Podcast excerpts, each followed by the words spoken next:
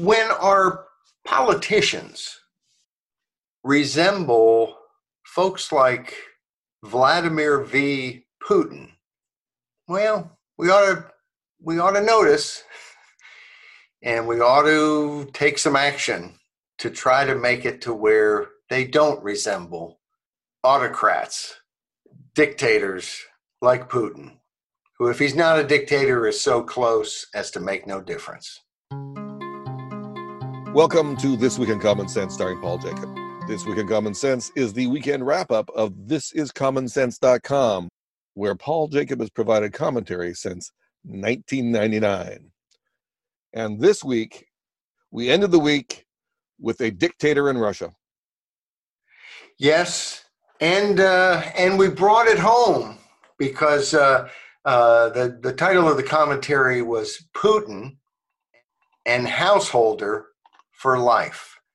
And and everybody knows it was a big story this week if you follow the news that Vladimir Putin, who has been in office uh, because of the, the Russia's term limit law, which is part of the Constitution, he has been in office for 20 years, either as president most of the time, or he's he's switched up uh, and switched places um, with a lieutenant who became president and then he became prime minister. But for 20 years, in essence, has ruled over Russia uh, in a very authoritarian way. And he is now in his second term, six year terms. He's, he will be in, in office until 2024.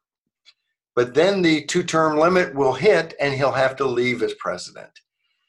And all of a sudden, the Duma, their Congress, proposes a law. And Putin comes to speak to the Duma and says he's okay with the new law. And the new law is this they're going to keep the term limits because even Putin said, you know, someday it's probably going to be better for Russia to not be ruled by one person and have it be such a personality driven dictatorship. Uh, even Putin kind of recognizes that's the better way, but not not anytime soon. So they keep the two term limit, but start a new clock. So the 20 years that he's been in power doesn't count anymore. And in fact, the next four years won't count anymore. And he can run for two more terms and serve until 2036. He will have then served longer than Stalin was in power in Russia. Not quite as long as Peter the Great, but at least he beat Stalin. And of course, in 2036, Putin will be 83 years old. I mean, at some point, the ultimate term limit, death, will take effect and cannot be repealed, at least thus far, by our uh, our leaders, so to speak. So I hear this story. I had several friends send me the story and say, "Oh, you're going to want to talk about this," and then of course I did uh, want to and did. Uh, but you know, I, I didn't think about the end of the story, the rest of the story, as uh, Paul Harvey used to say, until I got into reading about Putin and thinking about it and realized, oh my goodness, what Putin is doing in Russia, claiming in essence to be understand term limits and it's usually a good thing, but we have to keep stability and, you know, and I'm doing that right now what causes me to just step back is realizing that what is happening right now in Ohio, in our fair country, is exactly what Putin's doing. Speaker of the House Larry Householder in Ohio, a Republican speaker, although elected with a majority of his votes coming from the Democrats, not the Republicans, he is behind an effort. Now, he says about term limits uh, that they're pretty offensive to the people of Ohio, even though the people of Ohio love the term limits. They're not offended at all. But that's his claim. So he clearly doesn't like term limits. But they're pushing a measure, and he hasn't really taken ownership of the measure publicly. But he's clearly behind it in every way, shape, and form. And when we see the big special interests put their money behind the petition drive, we will know who asked them to do that. And that's Speaker of the House, Larry Householder.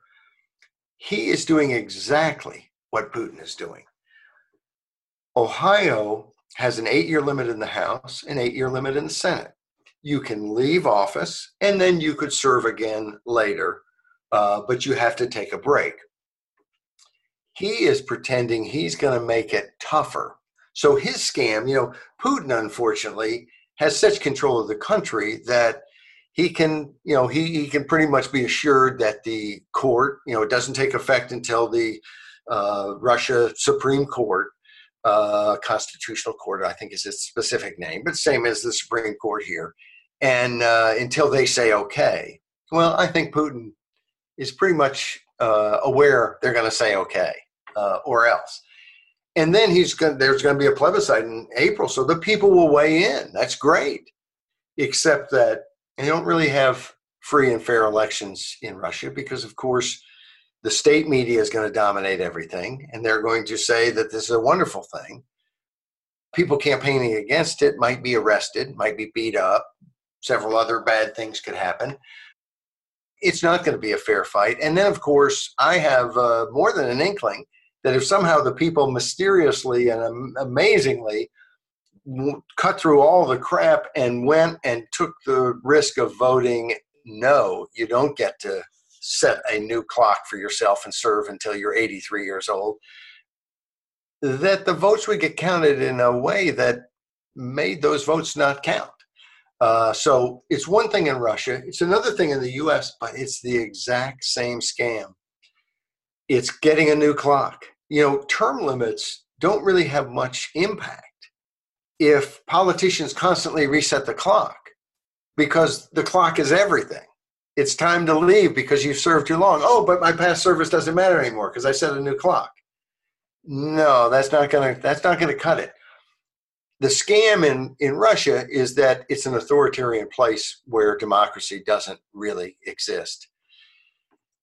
In Ohio, the scam has to be a little bit better because we have more rights, more mechanisms to fight against politicians who try to steal power and use it for their own devices. But this initiative is going to be sold to people as a way to make term limits tougher. That is the only way that anyone has ever successfully weakened a term limits law is by lying to the public and saying it toughens it. So in Ohio, they would not have consecutive term limits. Eight years in, you have to take a break, you come back for eight years. Instead, they would have draconian lifetime limits. The difference being that this measure that will be petitioned, and I hope it doesn't get enough signatures, but they'll lie to enough people that I suspect it will get enough signatures. But this would say instead of eight years in the House, eight years in the Senate, same thing, we'll have 16 years, and it'll be a tough lifetime limit. Well, 16 years is not a term limit, it's a joke. And of course, very few people serve eight in the House and then eight in the Senate or come back anyway. The term limits for most people is the end of their service and they go on to live their life in other ways. But if you have 16 years, what's going to happen is that people will tend to stay for 16 years because they have the same seat and they can hold that seat as a powerful incumbent who today can do you favors because of their power and then can ask for your vote so they can stay another term and another and another. And instead of that ending after eight years with this new initiative, if it were to pass, they'd get 16 years. Now, the other, of course, key component is that Householder, just like Putin, sets himself a new clock. So all of his past service is out. Now, he won't serve until he's 83 under his little scheme. He only gets to serve until he's 76. But he will, if this passes, be able to sit in the speakership. One of the beauties of term limits is that the leadership doesn't have dictatorial power over members because they've been there forever and they're going to stay forever. And so if you buck the leadership, they can hold it against you and make you pay for it term after term Well, now all of a sudden, if if Householder now the speaker can be speaker for another 16 years, we're back to the old ways, and that's exactly what they want, and that's exactly what Putin wants. Putin wants more power over the lives of every man, woman, and child in Ohio. And he's going about it in precisely the same way that Larry Householder is going about it in Ohio to allow him to have power for another 16 years, basically another generation. Uh, and yet it will be sold. And if you look at some of the media reports that I've looked at, it will be sold as toughening term limits. And frankly, so far, the media has pretty much bought that line. Now, most of the media, in my experience, is not for term limits. So I'm not expecting them to cover it very well. It's going to require a grassroots effort. It may require some money to advertise so that people hear the message. Uh, but there is there was a big scam that everybody who follows the news saw this week. Vladimir V. Putin getting around term limits in Russia.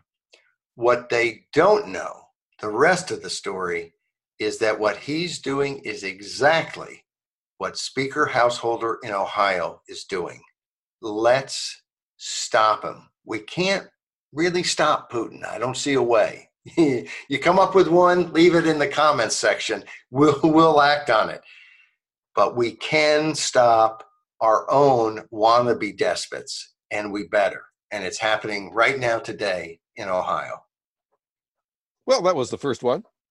Yes. that was the last one. And you know, someone once said the last shall be first. And and look, we've made it happen. But the the first one was a theme we've we've often uh, hit uh, on uh, at Common Sense at thisiscommonsense.com.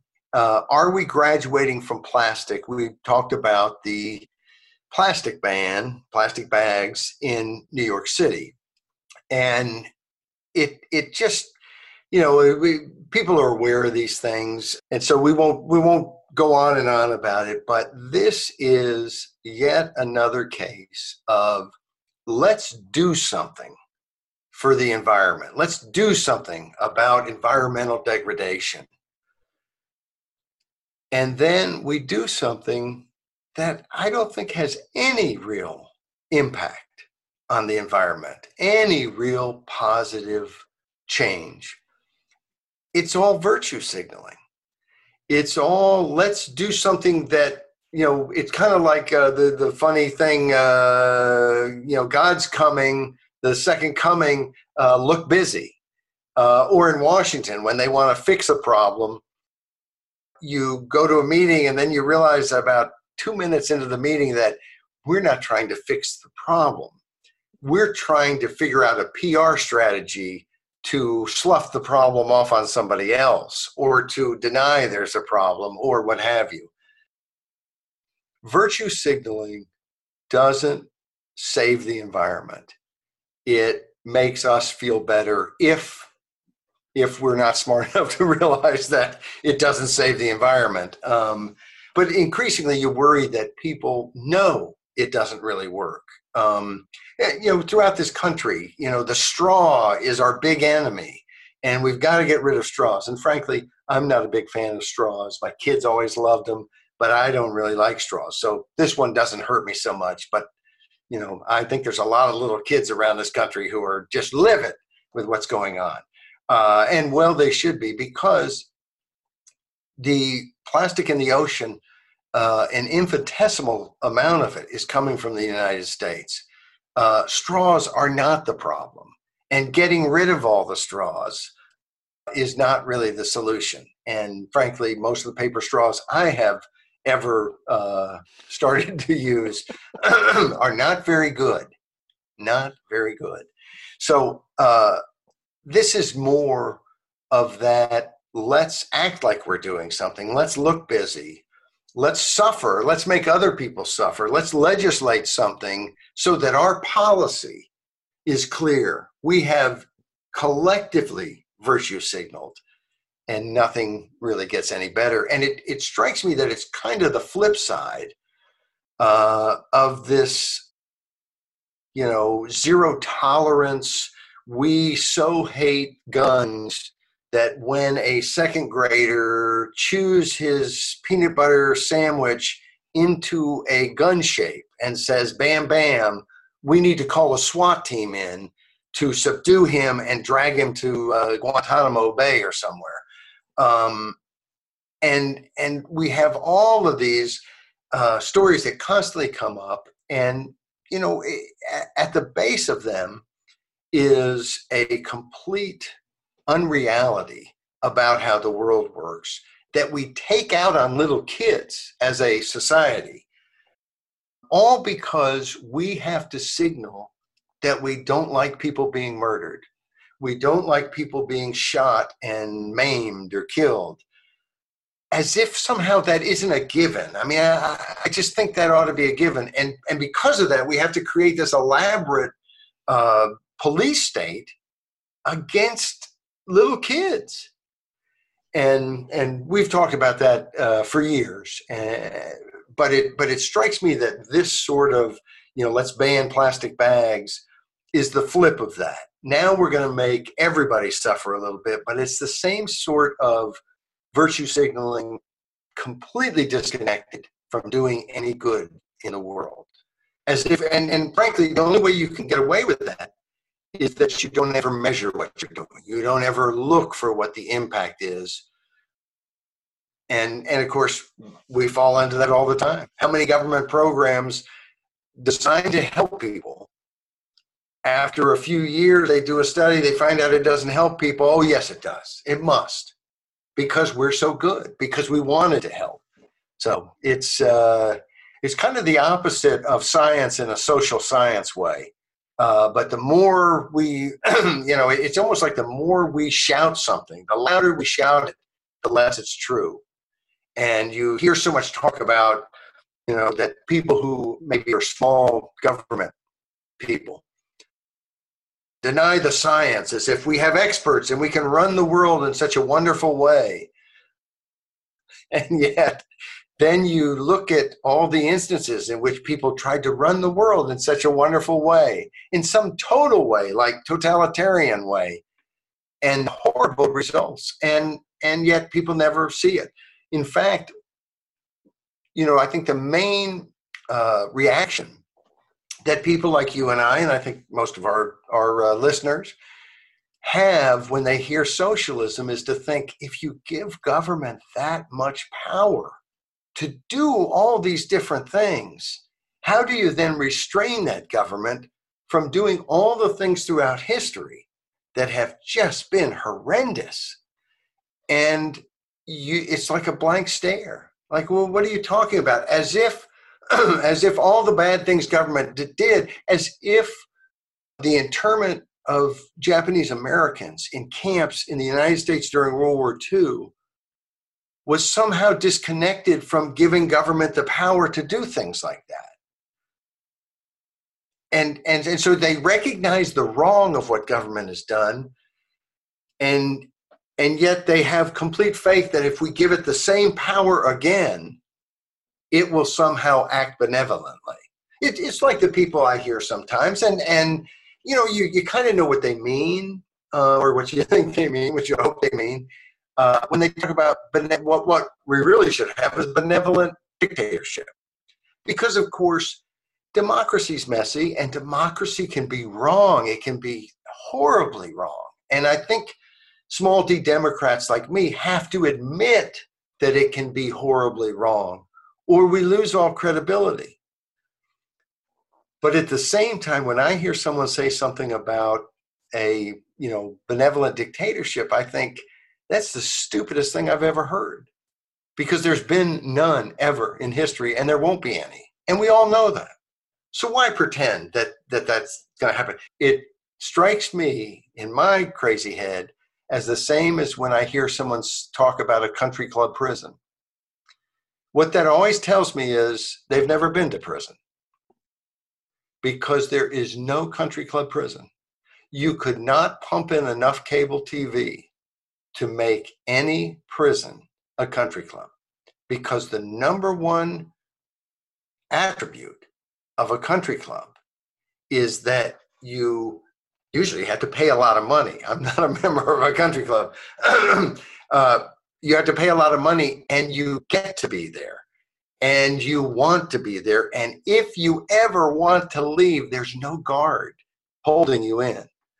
And so, you know, when, when people say that, it means I've heard a bunch of media tell me this phrase, and I now believe it. But it's anyone who has any knowledge knows it's not true.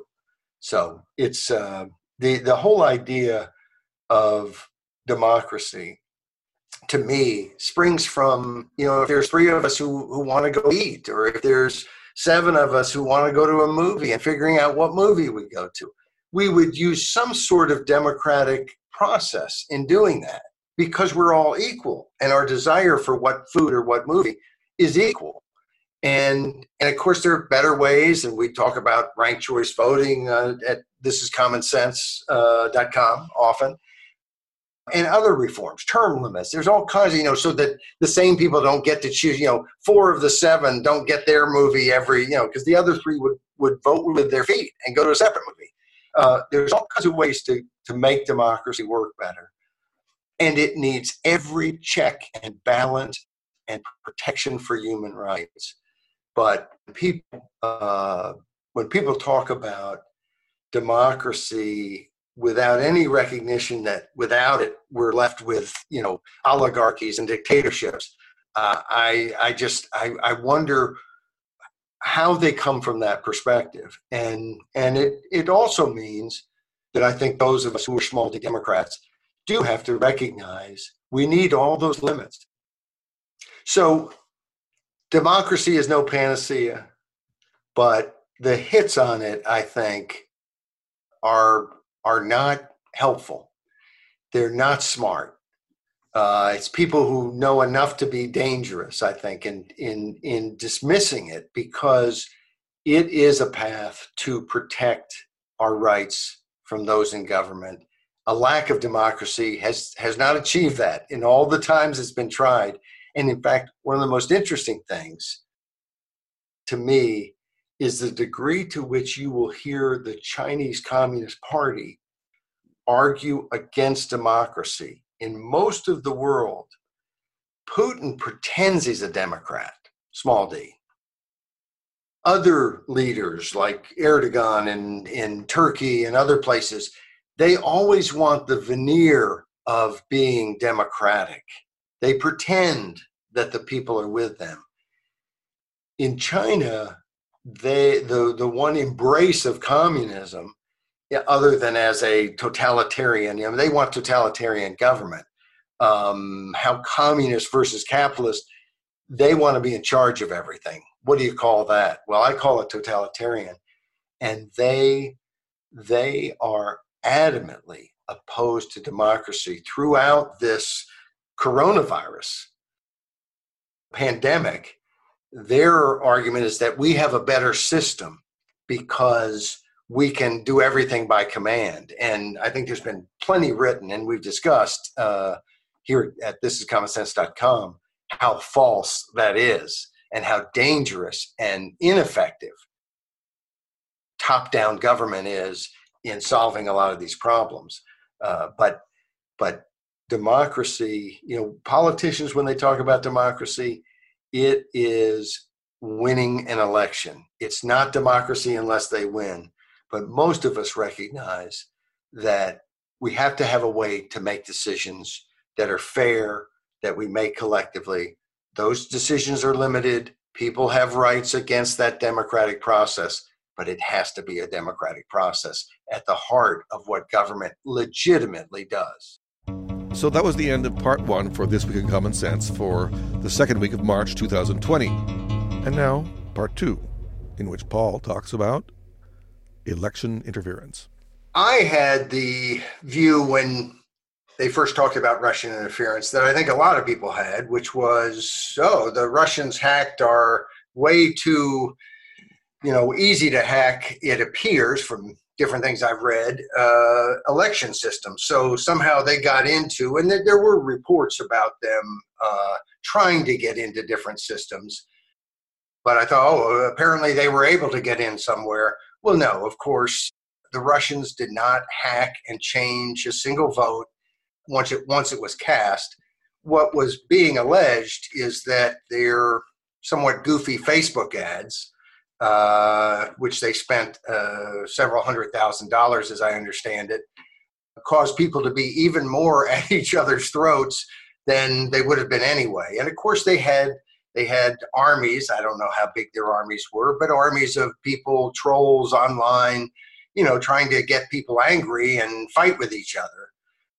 Gee, talk about doing what Americans can do for themselves. Uh, we, you know, if you're opposed to, and and I'm not encouraging any Russian trolls to come try to start fights, uh, but you know, if you want to dampen that, uh, stop getting angry and fighting, and you know, there there are certain things we can do, but it's not uh, it's not changing the election or hacking the election.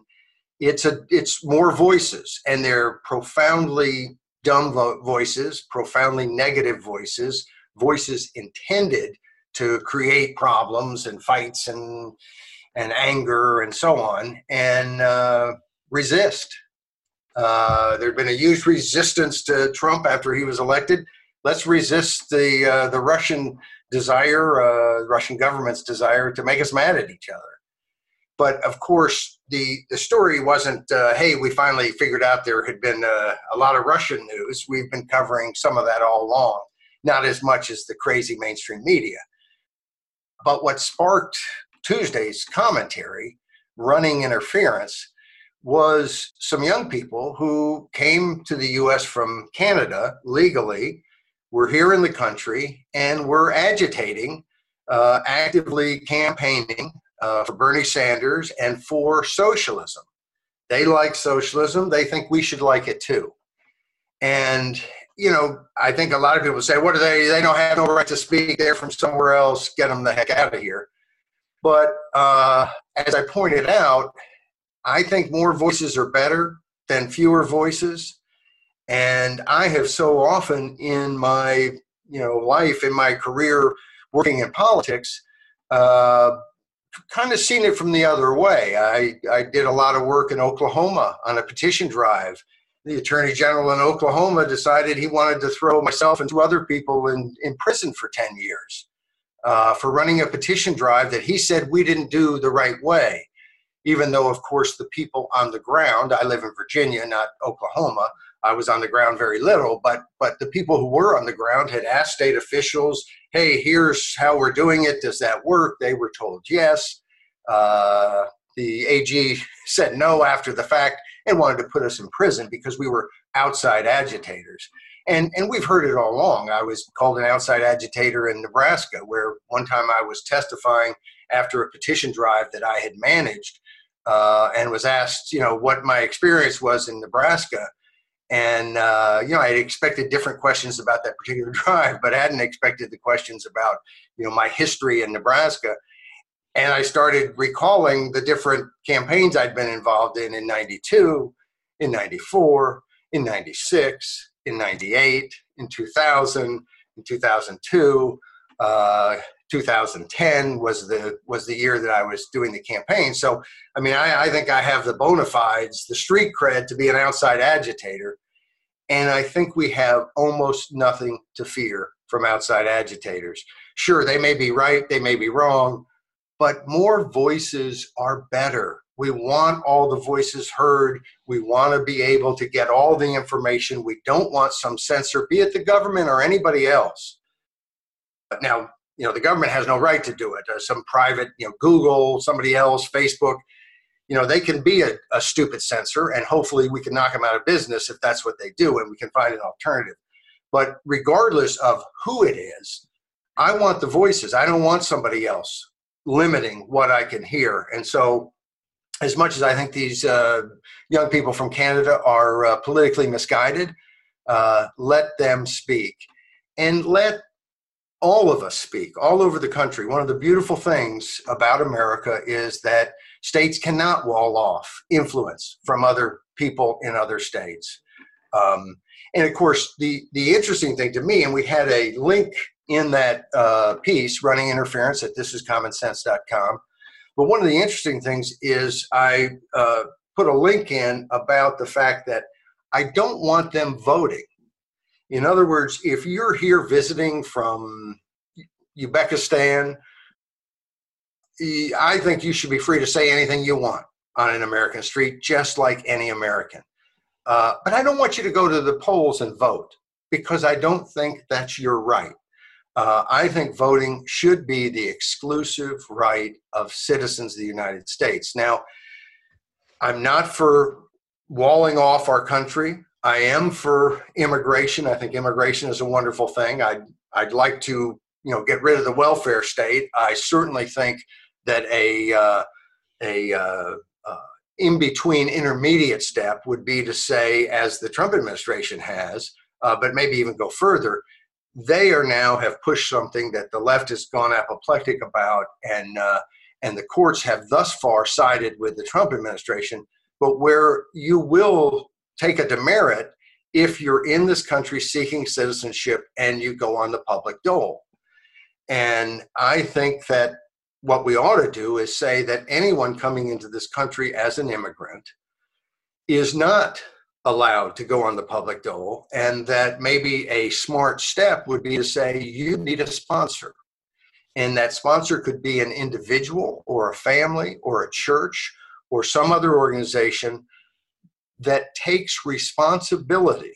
Uh, I first heard about this because my father mentioned that when his father came from Ireland to Canada and then from Canada to the United States as an immigrant, he had a sponsor at the church, at the Catholic church that he went to, that was responsible for the first five years he was here to take care of him if he lost his job and was penniless, so that he wouldn't be on the street and so that he wouldn't be a, a, a public uh, burden uh, and and it seems to me that, that makes a lot of sense. It allows the American people, by our generosity and our commitment, I like commitment, it allows us to determine how many people can come in. And it says to the person who says, Hey, I don't want a bunch of people coming in and and you know costing me an arm and a leg to take care of them. Don't worry, you're not going to be out a penny. And it allows the people who say, you know what, I want my I want my relatives to come in or I want someone I don't even know, but I, I love people. I want that diversity and new people to get a chance to be part of this society to put their money where their mouth is. And of course, you know, this uh, gentleman at the church, I don't think uh, was ever out a nickel on my grandfather. He was a pretty hardworking guy. And that would be the expectation. But I, I think something like that makes a lot of sense. And I have been working uh, with activists in North Dakota in 2018 to pass a constitutional amendment there that says you have to be a citizen to vote. There are non citizens voting on uh, school issues in San Francisco today. And in fact, in San Francisco, they seem pretty proud that it's not just non citizens who are here legally, but also if you're here illegally, and you're not a citizen, you're also allowed to vote in those elections in San Francisco. There are 11 cities in Maryland, and I have friends who were part of the effort to bring non-citizen voting to uh, Takoma Park, Maryland, and, and applaud it coming to these other cities. And and I understand their position. They look at it and they say, well, these people are living here; they should have some vote on you know what's happening in the schools they send their children to what taxes they're paying as as people in this community. But i i look at it a different way and i say if they want to be a voting citizen of this country let's make it as easy as possible for them to get here on their own accord and and you know by people who agree to help them, not by the public, uh, you know, whether they like it or not. And let's make it as easy for them to get here and become citizens as is reasonable. Uh, I'm, you know, I, I like that process, and I like them becoming citizens. And in fact, a lot of the leaders in this effort to make voting clearly only for citizens are people who've come in from other countries legally and have become citizens and say, wait a second, this is this is part of what it means to be a citizen. So uh, it, it's interesting when we look at interference in the election. So often it it doesn't seem to be a uh, a principled stand that says here's where where the rules should be. It's almost a pick and choose. Some of the people who have screamed the loudest about Russian interference in our election believe that if you sneak into the country you know, uh, a week before the election from Russia or anywhere else, you ought to be able to cast a vote. Somehow you can't you can't run a Facebook ad, you can't comment on a Facebook post, but if you go down to the polls and click the lever for somebody, that's a okay.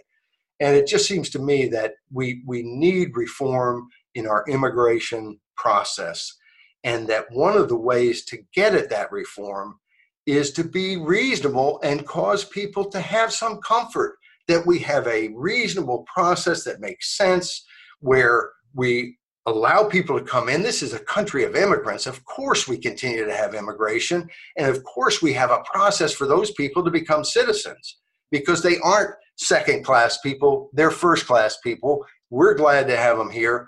Let's have a, a sensible process. But that sensible process doesn't mean, hey, we just want to willy nilly give everybody who's here on vacation or who snuck into the country a vote. I think that would go a long way. And the other thing is, we have to be committed to free speech. The greatest gift this country has ever given the world, bigger in my mind than winning World War II against the Nazis and Imperial Japan, is the whole idea of freedom of speech. If you had American freedom of speech in China, communist China, if you had it in Russia and it was respected, Putin would be out on his ear. People could connect with each other. Xi Jinping would be gone very soon because the only thing that keeps him in power is the batons that they beat people with and the ability to throw people in prison for saying something uh, that their fellow citizens are going to take and run with and say, wait a second, that's right. We're human beings. We deserve some say in our government. So, uh, freedom of speech is wonderful. Let's stop being afraid of voices that we disagree with. Let's welcome them. But let's also have reasonable rules so that we have people coming to our country who want to be Americans, who want to be citizens. They become citizens, they cast a vote, we make decisions as American citizens, and we move to the next election. And speaking of elections, we have one coming on. I call it Death Race 2020. Uh, but uh, but uh, I, I, wanted to steal that, Tim, and now you say you said it, and so I can't steal it now. Thanks can, a lot. You can borrow it. I think I I, th- I may not even be the first, but I mean it's such an obvious joke. But Wednesdays was called Mistaken Misogyny, and it's about Death Race 2020 and the vanishing of the candidacy of Elizabeth Warren. Elizabeth Warren is, you know, we have so much consternation when a woman is not elected, that somehow it's sexism. And of course, um, not that there isn't some level of sexism, all of these isms, there are levels of it, it, it in our society. So it makes no sense to say, oh, there's no sexism at all. But if you call everything sexism, then automatically nothing is sexism. And so, how do you fight sexism? I think that the nationwide hand wringing about misogyny after Elizabeth Warren's very badly run campaign fails is a huge negative because it sends a message that we will claim sexism about anything. I think most objective viewers know Elizabeth Warren uh, she stumbled with her dumb, you know, I'm going to drink a beer and try to pretend that I'm like you. Because people don't like that sort of pandering. luckily she moved beyond that. She also had the, you know, Trump calling her Pocahontas and she claimed to be a Native American and did seem to get some economic uh, career benefits from that because Harvard made a big deal out of her being a person of color. Even though uh, you know you look at her and you say she's from Oklahoma and she is as white as as uh, as Snow White, um, but but it, it seems like uh, where she increased her support was by coming up with all these plans. Now, I hated every plan she came up with. I disagree with her in a fundamental principle policy basis. So it doesn't matter how much I like her or don't like her. And I think most people who are politically very involved, we're not deciding whether we think someone's nice or not nice or gets it or is with us or you know whether we'd like to have a beer with them or not we want them to run the country and we want to know what policies they're going to have so elizabeth warren was never on my list to consider because I saw her policies. But it's interesting to me that her um, her campaign started to catch some some energy. She was first in the polls in Iowa and New Hampshire, I believe, around the end of the summer and uh, the first of the fall. And I think it was because she was coming up with plans, and people respected someone who was thinking about these things and coming up with plans. And if you liked her plans, great. She's that type of person.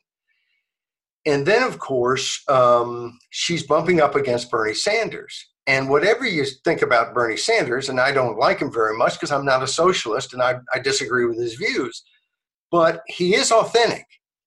And when Medicare for All started to get some pushback from the so called moderates, who I don't think are very moderate, but pretended to be because there was a lane there, uh, when the moderates started to say, wait a second, you're going to throw everybody off their health care plans and have a one size fits all, that doesn't make sense. You know, that is kind of a socialist, uh, communist type big government plan. And they said it's going to cost a lot of money. You're going to have to raise taxes on the middle class. You know it's okay if you raise taxes on you know rich people because they're bad but the middle class is wonderful. So and of course in america the middle class is you and everybody in the middle class so everybody seems to think they're in the middle class I'm, I, I wouldn't be surprised if bloomberg and bill gates sometimes say oh i'm in the middle class aren't i uh, but so it's it's a little bit of a fiction and they play to it but she couldn't admit that taxes would go up for the middle class. And Bernie Sanders, to his credit, and it's why, as much as I do not like his politics, I have some respect for the man. He said, yes, taxes are going to go up. And he explained, I don't think he's right, but he explained that in his view, your taxes would go up but the benefits you'd get by not having to pay co-pays and not having to pay whatever you pay of your insurance, whether it's all of it or none of it, depending on what your employer might pick up, um, you know, you're going to be better off.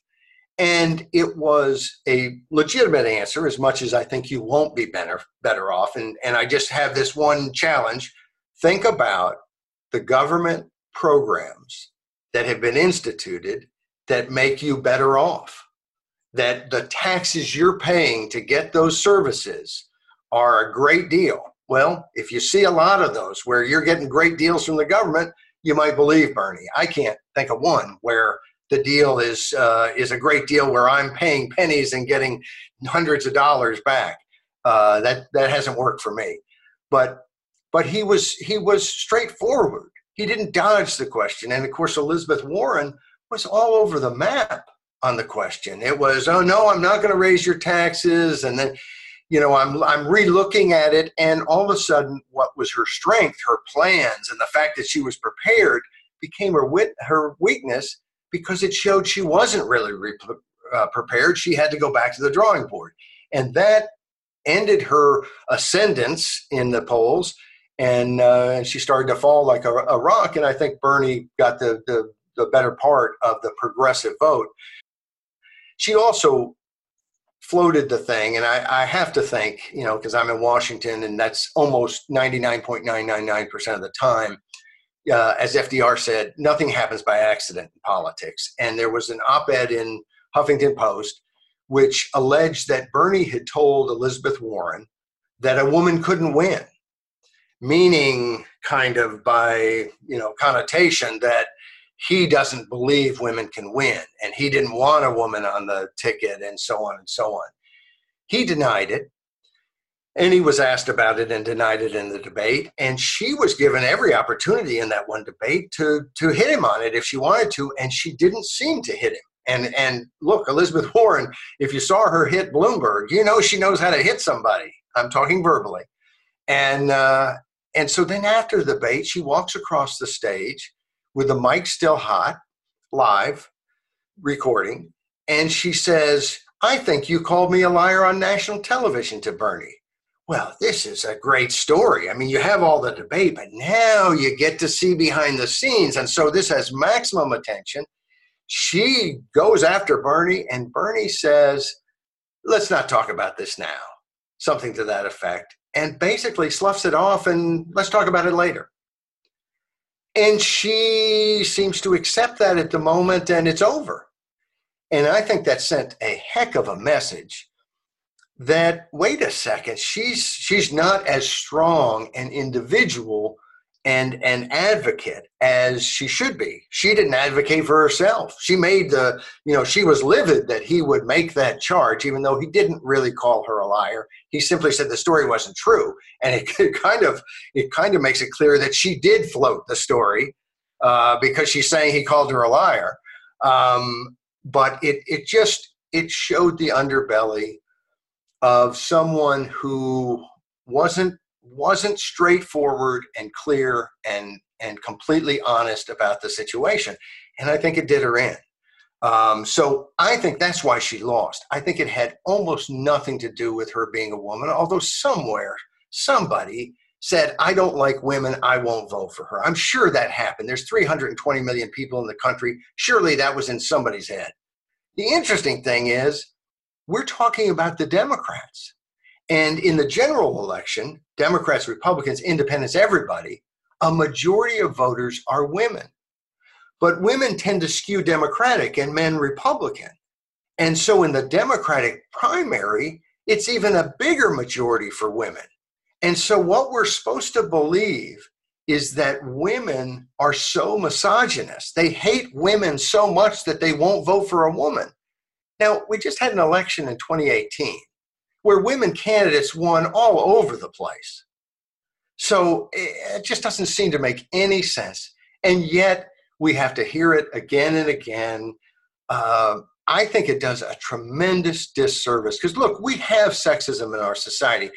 I reared three daughters uh, with a little help from my wife. I mean, she was there from time to time to help. And uh, see, honey, I gave you credit. I am just so dead. Uh, anyway, she she doesn't watch these whole things, so I'm probably safe.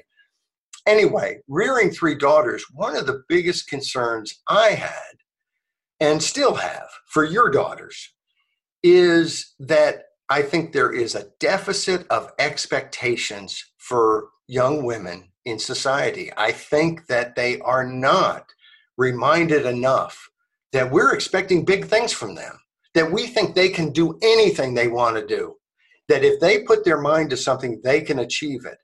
I know as a kid, I got that message from my parents all the time. And I want you to know, although I think it may have been slightly less for my sisters just because there was more of the homemaker role. My mom was a homemaker, a great one. And uh, and my dad worked and so on, and so that was kind of how it was set up. So maybe there was a little less of it. But boy, I think my daughter, my daughters, my sisters, and my daughters too, had the expectation from their father, from my father and from me, that I expect great things. Not, I'm not telling you, oh, you ought to do this. Whatever you do. And that was the beauty with my parents, frankly. I think it's the best thing that they did is that they never suggested what we do but it was always clear that they expected us to think what we were doing was super important. That they wanted us to believe whatever we chose that we could we could do it and that it was important that we give it our all. In other words, it's just empowering. You're a you're a person and you're a great person. Go get them. And that message has to be sent to women as much as it's sent to men. And I think throughout history and to this day, it's not sent as much. Now, there's all kinds of messages now that women are great and man, man, maybe not so much. those aren't they aren't very helpful, I think, to women because they're saying women are great as a gender, as a sex, but not so much you as an individual happen to be female and you're wonderful and you can do anything. So I don't think it helps women as much. And I think it's it's actually a real negative for men. I think men are sort of put down in our society. And I don't think it matters as much to men who are adults, but I think to boys growing up, subtle messages like that come through. And I don't think it's a healthy message. So uh, I, I, I, think we have a problem there. The other problem we have that I think is is almost exclusively a problem for young women and not for young men. And we have enough problems going through puberty uh, without without any help. But it is the whole body image, the whole every woman is supposed to be some skinny model on the cover of some stupid magazine. I say stupid because I don't I don't buy those magazines, but I'm not saying you're stupid if you do. You people can like fashion. There's nothing this is not a, a hit on fashion or a hit on people trying to look nice or or be healthy, especially be healthy. Uh, but it's a hit, I think, on just a complete obsession about looks. And I think it is destructive. It's hard no matter what parents and churches and other civic organizations do, if the TV's on, you're getting that message constantly. And you get that message in society even if you kill your television. So I think there are some problems with sexism. I think when we go apoplectic as a society and when our media goes apoplectic because a woman who ran a very poor campaign for the presidency loses, we are not helping the cause of equal rights. We are setting it back. And then here's the kicker to mistaken misogyny. So we have a society that doesn't give women their due, that's misogynistic. Even women are misogynistic because they're the majority of voters in the Democratic primaries and they didn't vote for Elizabeth Warren. How dare they not vote for her? How dare a woman vote for a man? And I've heard some women say they voted for a man because they thought only a man could beat Trump. And and so they didn't vote for the woman maybe they wanted to. Well, I I I don't usually blame people for voting however they vote. I can take them to task for their analysis. I can take their candidate to task, but I think we're all trying to defend ourselves in a rigged system, not of our making. And so I have a certain sympathy uh, for people voting how they think is the best to protect themselves. But I think that whole argument is a self fulfilling prophecy. And if the problem is women are too scared of the one candidate, so they're going to rush to embrace misogyny, well, I think we found the problem. But here is the kicker the kicker is there is still a woman in the race there is still a woman running. And that woman, Tulsi Gabbard, who's a congresswoman from Hawaii, received a delegate on Super Tuesday. She received a delegate from American Samoa. Bloomberg, his big delegate, he got uh, he got the other one from America Samoa, and that qualified her for the next debate. But of course, the DNC, which constantly pays lip service to equal rights for women, has changed their rules midstream to say that no longer qualifies you to be in the debate. And why did they do that? Because politically they don't like Tulsi Gabbard. And why? Because she's against regime change wars. Now, some people may disagree. Oh, they don't like her for this reason or that. Please leave messages in the comments. I would love to hear people tell me why they dislike Tulsi Gabbard for any reason other than her main campaign theme, which has been stop regime change wars. Because it leads me to believe that the higher ups, the vaulted insiders of the Democratic Party, like war. They like regime change wars because they have gone to great lengths. And the mainstream media that leans Democrat and leans might be a, a nice way of saying that. Leans and falls over Democrat. Maybe it leans uh, from the other side. Yeah. Well, that's as we've said several times in recent weeks. The Democrats are not kind of leaning on that. They're they're to the left of the Democrats. They're to the left of the liberal Democrats. And and there was a story I won't go into it because I don't I don't have it in front of me and I don't have all the names and stuff. But there was a reporter who came out and was was outed by uh, James O'Keefe and Project Veritas, saying that he's a socialist, and he was, I believe it was ABC, but I probably shouldn't have said that because I don't know for sure. But he was reassigned because he admitted that he was a socialist, and I'm thinking, well, what's what's there's not it's not a crime to be a socialist. We live in a free country, at least you know for the most part um, kind of, and uh, and and so he shouldn't have been reassigned. Can't he still be objective? Well, if he can't be, I'd like to know the political affiliations of the rest of people covering these stories because I'm convinced they're overwhelmingly on the left, to the left of the Democratic Party, and most of them are socialists. And so, it, what it looked like to me was they were covering their behind. They didn't want it out there that, yes, we're all socialists. And so, when we cover something, you know, we're going to have that, that lean. And, and of course, you would think, well, then they would support Bernie Sanders, wouldn't they? Well, no, because they're socialists who want to be in power. So they're afraid, and I think they may be miscalculating, but they're afraid that they can't possibly win with Bernie Sanders. And so they're wanting to go to Joe Biden. And of course, as the Democrats wanted to get rid of Sanders because he's a socialist, you didn't notice them showing how all of his ideas are so terrible because they endorse most of his ideas. So it's it's a it's what's happening in the Democratic Party and with the media is is really it it is depressing. It's a little bit sick we're we're being fed political information by people who want the Democrats to win against all eh, eh, no matter what they want the Democrats to win and would like the Democrats to govern from a position far to the left of where most Democrats are in this country.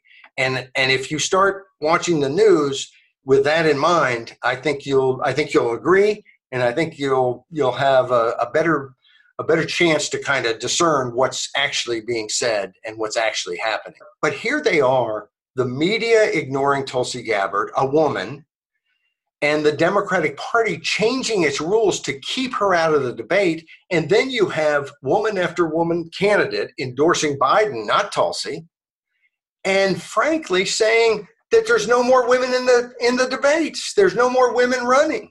This is the last woman has been defeated. Well, that is false. That's a lie. And so, what is going on? We have to, you know, we have to be for equal rights. Therefore, if a woman isn't elected, it's a crime against humanity by the people of America who are a bunch of Neanderthal boobs who, who don't care about equal rights at the same time that those people are completely ignoring and pushing out the last woman in the race. So this is, you know, this is our world, and uh, it's a ugly, ugly situation. Now, I have a theory that maybe you can tell me if it's misogynistic or not. It's a theory I have. I know why I didn't like Elizabeth Warren just not even considering what she said. It's the way she said it. She struck me as phony from the day from day one, but phony in not a lying way. Like I mean, you know, in, a sense, almost all these people are phony, right? They're not really. I mean, Biden is he, is Biden really an earnest person? I, I I don't know. I mean, it just it strikes me that politicians know how to lie, but she came across as someone who was talking to her dog. Um, you know that that that kind of vo- voice that well, you, I think of also a grade school principal might a, a woman grade school principal might sound like this, a very earnest and, but it's not earnest. It's it's an act. And she was a Harvard professor. I don't believe she talked to her students like that. I can't believe that she talked to the uh, her students like she talks to the people of the United States. Now, I'd like to hear somebody tell me different, but I just think that's not true. I believe she's she has an act. Well, you know, it, it's interesting. I, I, mean, look, we had uh, we had during Obama's administration, he would go to a Southern uh, black church, and he would speak with an accent that he didn't have, which I thought was just a little bizarre. Um, you know, I, I guess he's trying to fit in or something, but it was it's not like he wasn't going to be well received but but it just was strange. And of course, Hillary Clinton sometimes, and, and his accent was a oh. lot. His accent was a lot better than hers. But she would do the same thing, and I just thought, you know, this is pandering in an offensive way to me.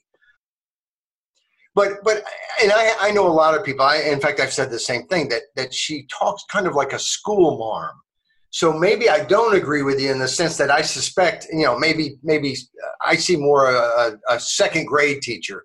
I didn't like my second grade teacher very much, and so I any teacher I really don't like I see as a second grade teacher.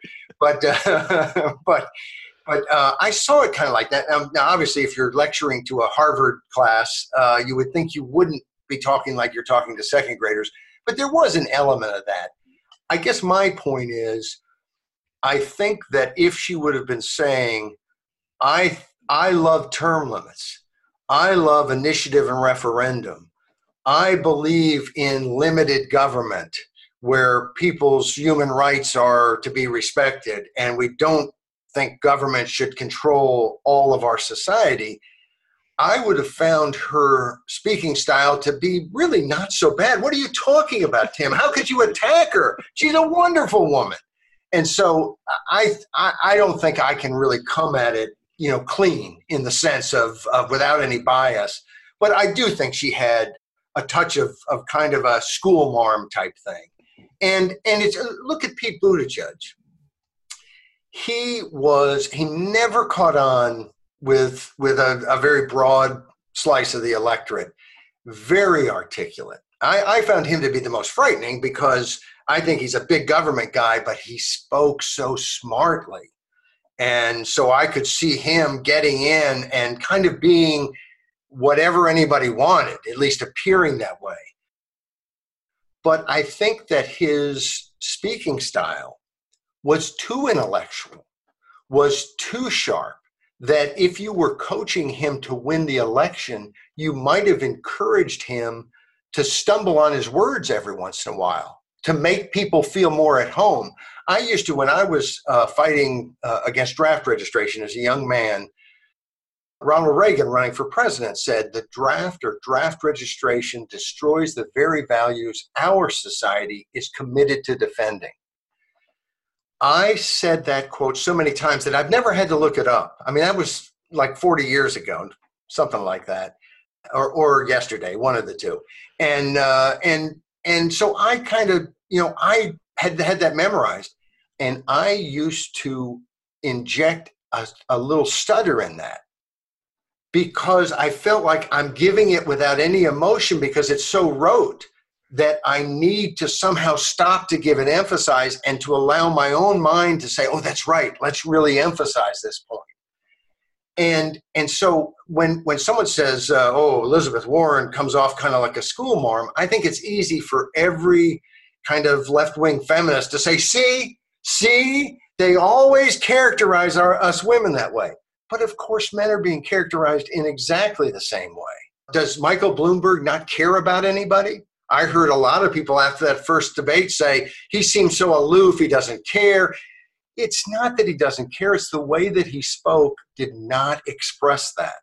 And so um, I do think that that uh, Elizabeth Warren's biggest problem was things she did, not how she spoke, uh, not that she was a woman certainly, but all of that weighs in. And um, and so I, I didn't particularly like her speaking style. And and frankly, I do like Tulsi Gabbard's speaking style. Now sometimes I think I, I like it because she's forceful, she's clear. You don't wonder after she's finished her sentence, which is almost always not a run-on sentence. I'm, I'm trying to learn from her and uh, but but uh, you know what she meant. You don't question what she meant. You, yeah, I got it. Uh, so she's very clear and forceful. I think that sometimes she comes off as too too scripted, too much that she has the same line coming back and back. But you know, if you're trying to get a message through, you do have to repeat that same line. Maybe she needs to steal my little trick and have a uh, just a little stutter every once in a while or a little pause that uh, that makes it to where people can catch up and say, "Oh, she is human." Um, so, but she seems but, more presidential than anybody else in the race. I, I, of course, maybe I just want to see her for four years rather than anybody else. Not because I agree with her policies other than war, but uh, I mean, she's very articulate. She yes, good, and she doesn't. I mean, she doesn't engage in all the weirdnesses that everybody else does. Can you imagine Bernie for four years? That is an old grump. I mean, on, on stylistic grounds, I don't like him. I mean, I, I don't. I actually don't. I actively dislike Bernie uh, Sanders. Uh, and if Biden didn't seem senile, I probably would like him. I have to admit, I probably would like Biden. He's the most likable candidate, I think, partly because he's trying so hard to be liked. I mean, he's constantly trying to do the I'm good old Joe, you know, lunchbox Joe. And I think he's put more effort, maybe maybe because he couldn't articulate a policy if his heart, if his life depended on it. Uh, so he's trying to be well liked. But you know, it's funny if you've never met somebody, you don't know what they're really like and you don't find that out from TV. I, I know all kinds of people say, "Oh, I really like this one congressman because they see him do this on TV and he says something and it's great and so on." And like I've had some interaction and I I kind of think, "Oh my goodness, this guy is." you know is completely duplicitous and and you know narcissistic and you know because i've had some interaction with him so it's it's uh i think people who say oh joe's a likable guy or even or even have likability as a factor i just think you you know that's a factor you can know nothing about and that really in essence is not part of the job description of being president. You're not you know you're not on trolling on facebook trying to make new friends constantly. You got other other jobs to do. George washington would not survive the television era or the internet era i mean he was beloved by americans but he was be considered stiff and unknowable now Yes, yes. No, it is. Uh, I think I think there's been a lot said and written about how our politics has changed in the TV era and even in the radio era. Some from from what it would have been in in Washington's day, because uh, you could hardly find a TV set or a radio in in his day. I think also the you know likability shouldn't be a, a factor, and so all of that should kind of get thrown out the window. But I do think with someone like uh, a Tulsi Gabbard, you have someone who is outside of the hierarchy.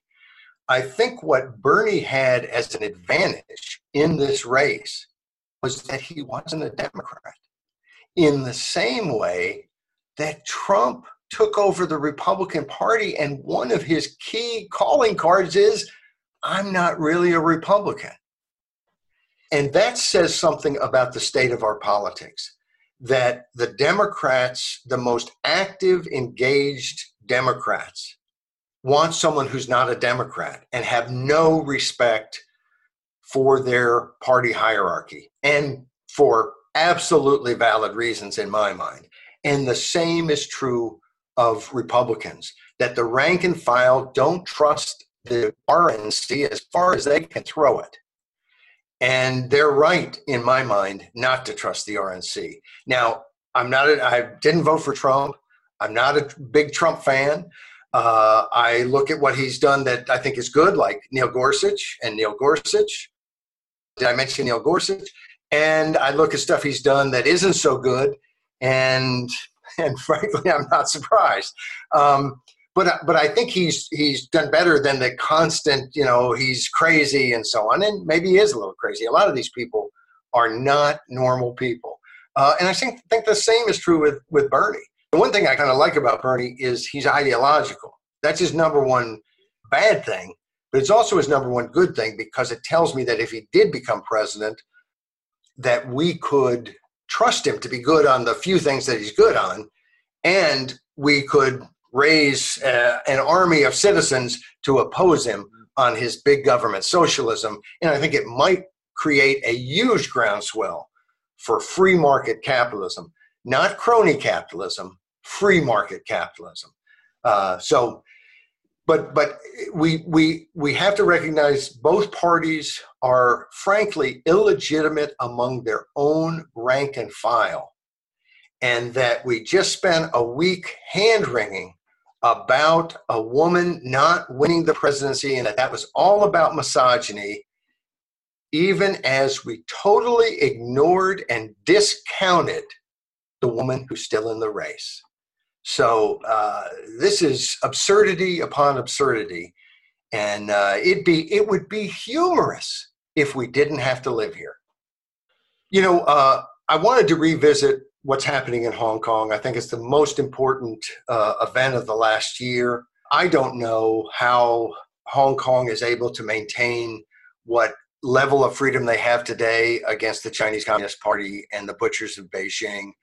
But I am so admiring uh, and so moved and inspired by their fight. And it is my fight. I think it is our fight. That is, as the as the commentary's title said, freedom's front lines. And uh, you know, because of coronavirus, which is a pretty darn serious thing, it's you know all over the world now. You would expect that there's not going to be as many mass protests and stuff. That doesn't really fit the script for fighting coronavirus. But of course, the Communist Party in China, who is the puppet master for Carrie Lam and the Hong Kong authorities, because their main demand is suffrage, that we get to vote for our leaders, basic democracy. Democracy 101 is all they're asking for. We want to elect our leaders because they know if they don't have that mechanism to control their own government, they've got no defense against China uh, passing any law they want through the Hong Kong legislature. And, uh, and so this is a, is a fight about democracy and basic human rights and I think Americans should be paying uber attention to it because um, it's it's hugely important not just to them but to us. Because if we as we have talked about in previous weeks the influence of China is not just something that should scare people in Hong Kong or Taiwan across the Taiwan Strait, where China keeps threatening to take them by force uh, and snuff out their freedom and democracy. But they have they've got their tentacles in Australian universities, in American universities, uh, the National Basketball Association, which is national, meaning the American uh, National Basketball Association, can't say boo about China. Somebody in, in working for them says something about maybe we ought to respect democracy in Hong Kong. All of a sudden, our NBA is scared to death walking on eggshells for the butchers of Beijing. And we have to recognize that's where we are in this world.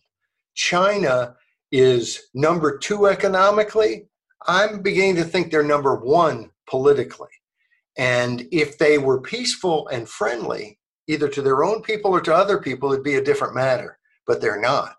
And so we, we have a serious, serious problem with what China led and led, controlled by the Chinese Communist Party, is doing in their own country, from concentration camps to selling body parts to well the list just goes on and on you can't you can't mention all the crimes against humanity that are being committed we have to stop being asleep at the switch and so i wanted to remind people that this is still happening in Hong Kong. And they bravely came out, partly because they were recognizing the death of a student who had fallen one story in a parking garage that was being cleared of protesters uh, by the police in Hong Kong, who Amnesty International has come out and said, we need an independent investigation of the police in Hong Kong and the violence they are inflicting against peaceful demonstrators as well as demonstrators who maybe spray paint or or try to defend themselves from from the authorities and so they came out to recognize four months since this student died had a candlelight vigil and they couldn't have the candlelight vigil because the police broke it up And the police said they found bomb making material and bricks and all kinds of things that show that this was going to be violent. And so they then stopped the, the uh, uh, mourners and searched them.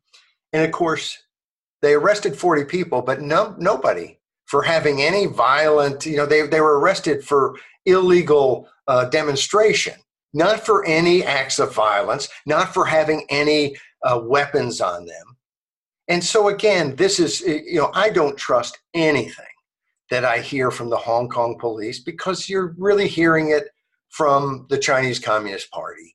And it's all been full of you know what. So, um, and one of the most interesting things through the, the, the latter part of last year, as the protests continued and continued, you see more things. Like I remember seeing the, the guy who was lit on fire by protesters. There was a video that was shown, I believe this was in November, uh, of one gentleman being lit on fire. And you sh- it showed his, his chest engulfed in flames. And then there was never any rest of the story. What happened to this guy? Did he die? Did the people who lit him on fire, did they find him? Have they prosecuted them? And the fact that there was no news after that led me to believe, and I could be wrong, but I, do, I think if there's reason to, to look at it this way, I don't believe that really took place in the way that they said it took place because there was no follow up. Surely they would have said, oh, this man is badly scarred and look at the, the injuries and how terrible. It would have been a two or a three or an eight day story. So we, we have to look at what they're saying and realize they don't tell the truth. And the biggest, I think, validation of the protests was the fact that I believe it was in early December, they had an election in Hong Kong. It was a local election, it wasn't uh, Hong Kong wide uh, elections, it was elections across all of Hong Kong, but for local officials. And prior to this election, there were no pro democracy people serving in these local councils. After the election, 87% of the seats were won by pro democracy candidates.